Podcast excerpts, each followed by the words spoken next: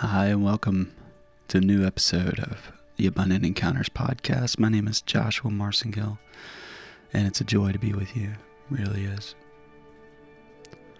Love doing these. Um, genuinely does put me into a position uh, that reminds me the goodness of God in my life. And it's a privilege to share what God has done so effectively in my life. Um, you know, at one point I was agnostic and somewhat of an atheist at times. And not something I'm proud of. Um, painful memories with that. The Lord rescued me with encounters, and um, I pray He'd do that with you in every way, shape, and form. He's continually used encounters to move me in my faith closer and closer to His heart. Knowing Him is the greatest joy I've ever known. And I am married to a beautiful woman who holds my heart. But nothing beats the Lord, you know. He makes even her, and this is impossible, but not impossible for God, but even her more beautiful to me inside and out. Um, I'm a lucky man, and that's not to provoke jealousy. It's um, because I believe the kingdom is about sharing. And thank God for that scripture that says that He's no respecter of persons. When He blesses me, He has you in mind. He's releasing the economy of heaven into the earth. And in the ways He's blessed you, He has me in mind. And so on. I believe that with all my heart. You know, I realized uh, the Lord really spoke to me about some of my listeners, and I don't know if this is you or maybe someone else, but He said, You know, this podcast allows people that really don't want to bring bring up certain things in front of others uh, a chance to do it in front of me. And that was the lord speaking. He said they can they can bring things to me. They can confess. They can they can uh, release forgiveness. And it will be effective when they do it with me. I am the most intentional witness in their lives. There's just no one more intentional than i am.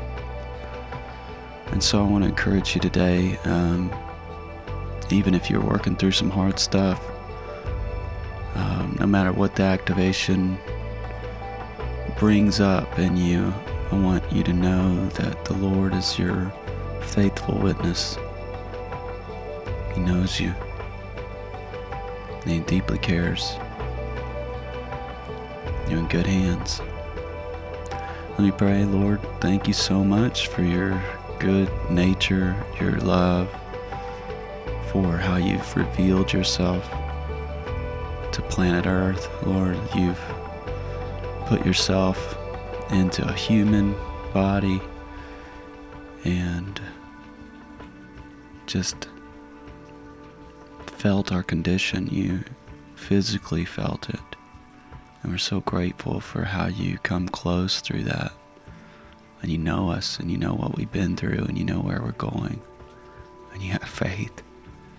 You have faith in us. You're not broken down by what's our past has declared about us. And you've broken that cycle of contempt with your faith for us lord do that make it real for each and every one of us i bind up any hindrance today whether it be us or demonic or anything, we bind it up in Jesus' name. Lord, we declare that we are moving forward in you. This is a growth season. In Jesus' name. Amen. Today we're continuing on in Second Corinthians. We're going to be reading in chapter 3 today. If you hear some light rain in the background, I had to make a choice. Uh, these past couple weeks, they've been putting a new roof on the building that I record these in, and it was either rain or hammering, and so I chose rain. Um, so, yes. Are we beginning to sound like those who speak highly of themselves? Do you really need letters of recommendation to validate our ministry like others do? Do we really need your letter of endorsement? Of course not. For your very lives are our letters of recommendation, permanently engraved on our hearts, recognized and read by everybody. As a result of our ministry, you are living letters written by Christ not with ink, but by the Spirit of the living God, not carved onto stone tablets, but on the tablets of tender hearts. We carry this confidence in our hearts because of our union with Christ before God. Yet we don't see ourselves as capable enough to do anything in our own strength. For our true competence flows from God's empowering presence. He alone makes us adequate ministers who are focused on an entirely new covenant. Our ministry is not based on the letter of the law, but through the power of the Spirit. The letter of the law kills, but the Spirit pours out life. Even the ministry that was characterized by chiseled letters on stone tablets came with a dazzling measure of glory, though it produced death. The Israelites couldn't bear to gaze on the glowing face of Moses because of the radiant splendor shining from his countenance, a glory destined to fade away. Yet how much more radiant is this new and glorious ministry of the Spirit that shines from us? For if the former ministry of condemnation was ushered in with a measure of glory. How much more does the ministry that imparts righteousness far exceed in glory? What once was glorious no longer holds any glory because of the increasingly greater glory that has replaced it. The fading ministry came with a portion of glory, but now we embrace the unfading ministry of a permanent impartation of glory. So then, with this amazing hope living in us, we step out in freedom and boldness to speak the truth. We are not like Moses, who used a veil to hide the glory to keep the Israelites from staring at him as it faded away. Their minds were closed and hardened for even to this day that same veil covers over their minds. When they hear the words of the former covenant, the veil has not yet been lifted from them, for it is only eliminated when one is joined to the Messiah. So until now, whenever the Old Testament is being read, the same blinding comes over their hearts. But the moment one turns to the Lord with an open heart, the veil is lifted and they see. Now, the Lord I'm referring to is the Holy Spirit, and wherever He is Lord, there is freedom. We can all draw close to Him with the veil removed from our faces. And with no veil, we all become like mirrors who brightly reflect the glory of the Lord Jesus. We are being transfigured into his very image as we move from one brighter level of glory to another.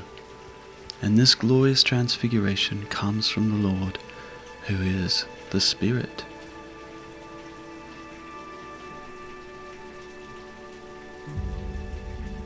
Paul is empowering us. I hope you caught that. He would love to make a deposit of courage in your heart. He would love to help you believe for a better future for yourself. And um, there's something I've been calling uh, the cycle of contempt that uh, you can clearly see broken with Paul's words in this uh, chapter. A lot of us, uh, unfortunately, as we've grown up in a fallen world, we have this uh, temptation to judge people based on their past.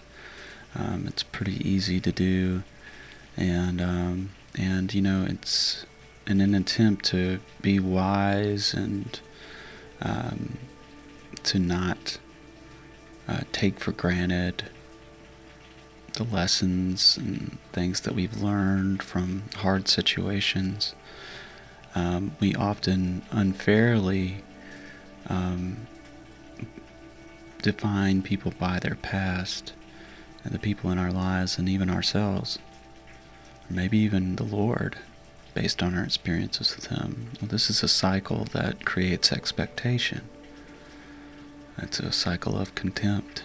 Our expectations can, from there, have power over the experiences that will follow because we'll apply our faith, whether negative or positive, to those expectations.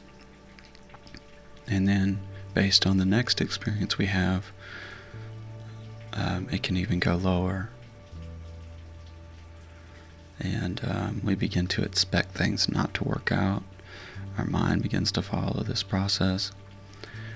And, um, and sometimes we uh, put up some unnecessary boundaries between ourselves and others, or even within ourselves, or between us and how we believe God will be good over our lives.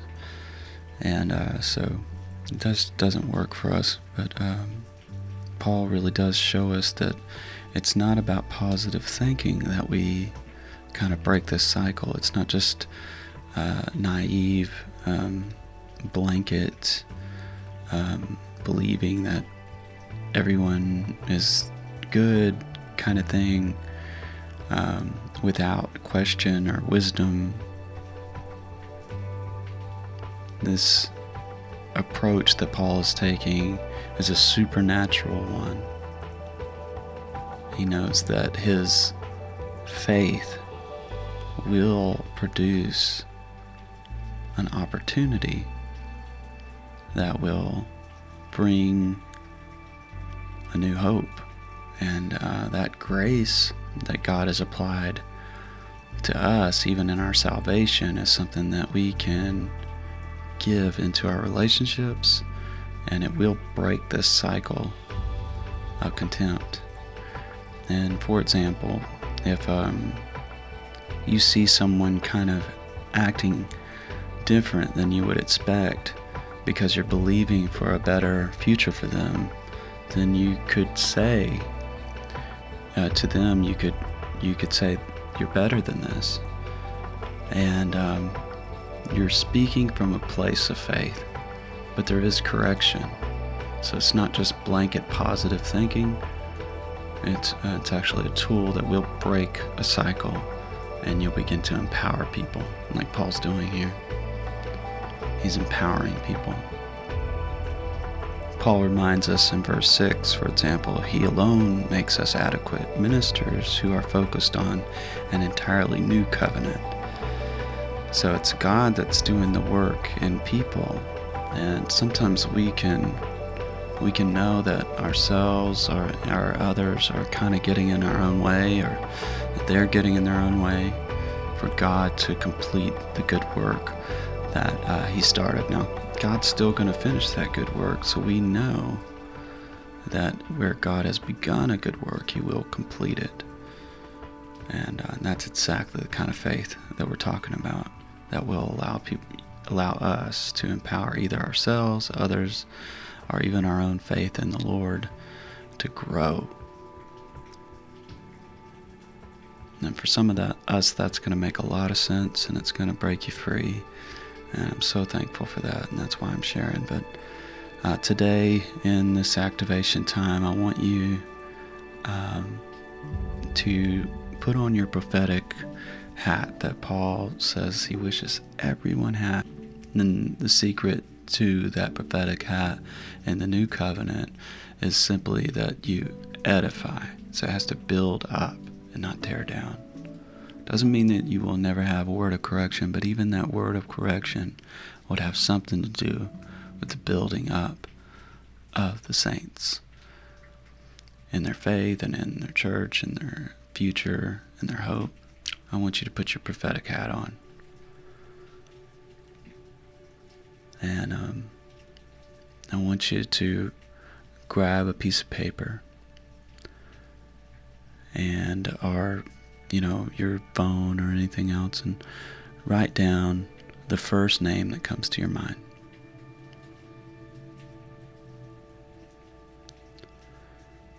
if you get nothing ask holy spirit holy spirit tell me a name to write down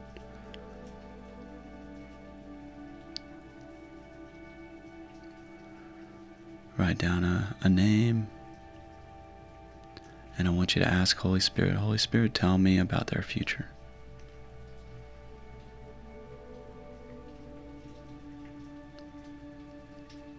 In the prophetic, I want to encourage you. God, this is the way I've put it in in uh, my ministry. Sometimes is um, when people are asking me how to do the prophetic. God has a. This is the way I would describe it: a river of love pointed in every single at every single person in this world. There's just no one excluded from that. He's so abundant, he's so rich, he's not got a shortness on short supply on that.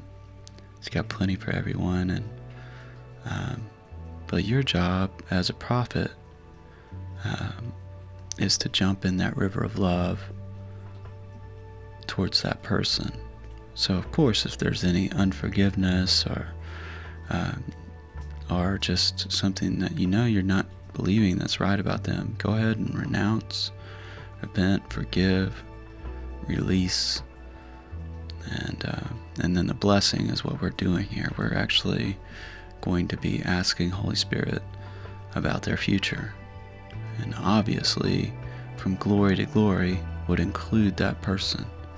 So, what will it look like in the next glory for that person? You know, remember what Paul said? We're not in the old covenant where things are fading out, like the like uh, the way Moses' face shone.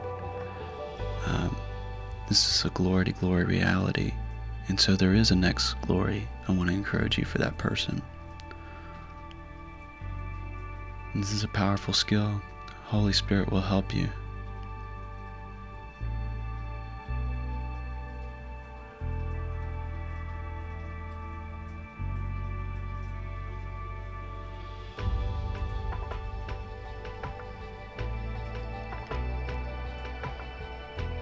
Some of you are getting like a, a big picture, an idea, I want you to ask Holy Spirit for a single word.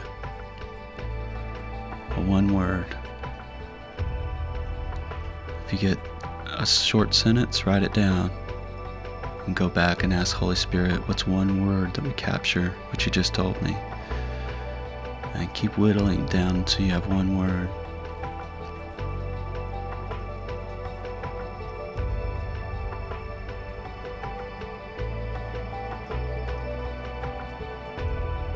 Now I want you to ask Holy Spirit, give me another person, one more person.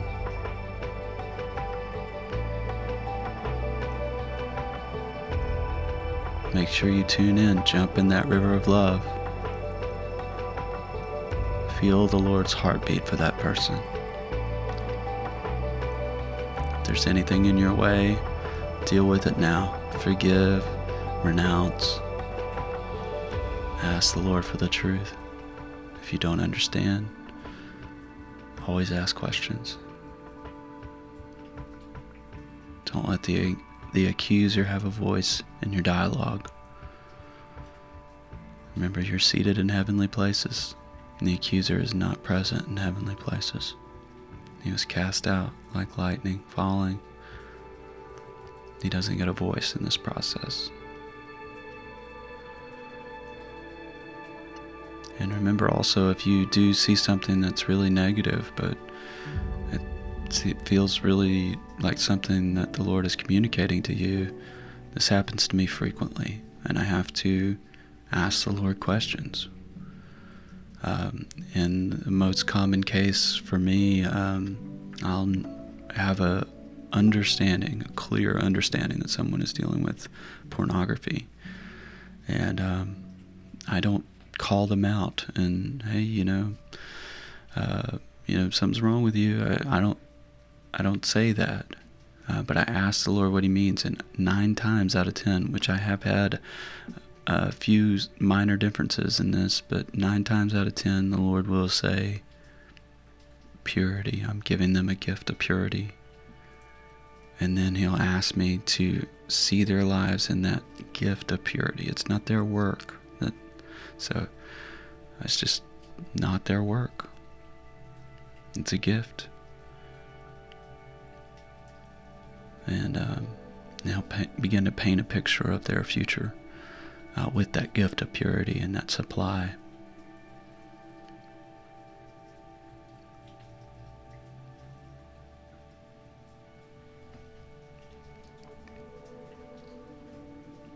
Relish in this process to edify those around you. Um, in any way possible, become an expert in this area and bless people. Um, I don't, I don't have any cautions for this word, you know, uh, because I know that the entire church needs to snap out of these cycles of contempt, and it will. It will. These are the kind of things that will not last forever. They won't make it into eternity but our ability to edify through the power of our words, our hearts towards one another, our ability to jump in what God is providing for another person's life, those things are eternal. And they're building the nets that catch fish all over the world. Every connection we make makes a larger net. And um, for all you evangelists out there that are listening, this is evangelism. I hope this blesses you. Thanks for listening.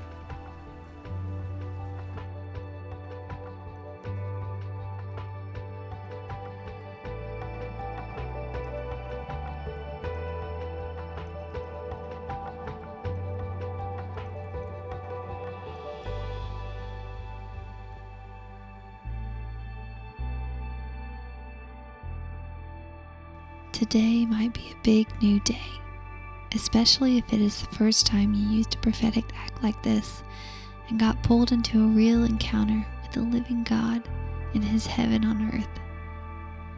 This determination may reveal how the same God has been encountering you for many years and will eventually reveal how God is really everywhere and in everything. The good news he is for you and not against you. He's hidden there for you and not from you. Seek him and find him. Seek like a king before you share as his priest. What you begin to find and uncover will cross the boundary of word only and enter into your own truth. You'll begin to live there We pray blessing on you. May you be prosperous today from the inside of your spirit, through your soul, and then out into every circumstance of your day. May joy, hope, and peace overflow from within you abundantly. God is not short on encounters, my friend. I pray that the supply of heaven fill your life with infinite wealth that overwhelms and overcomes every deficit of this world around you and others here in this world. In Jesus' name.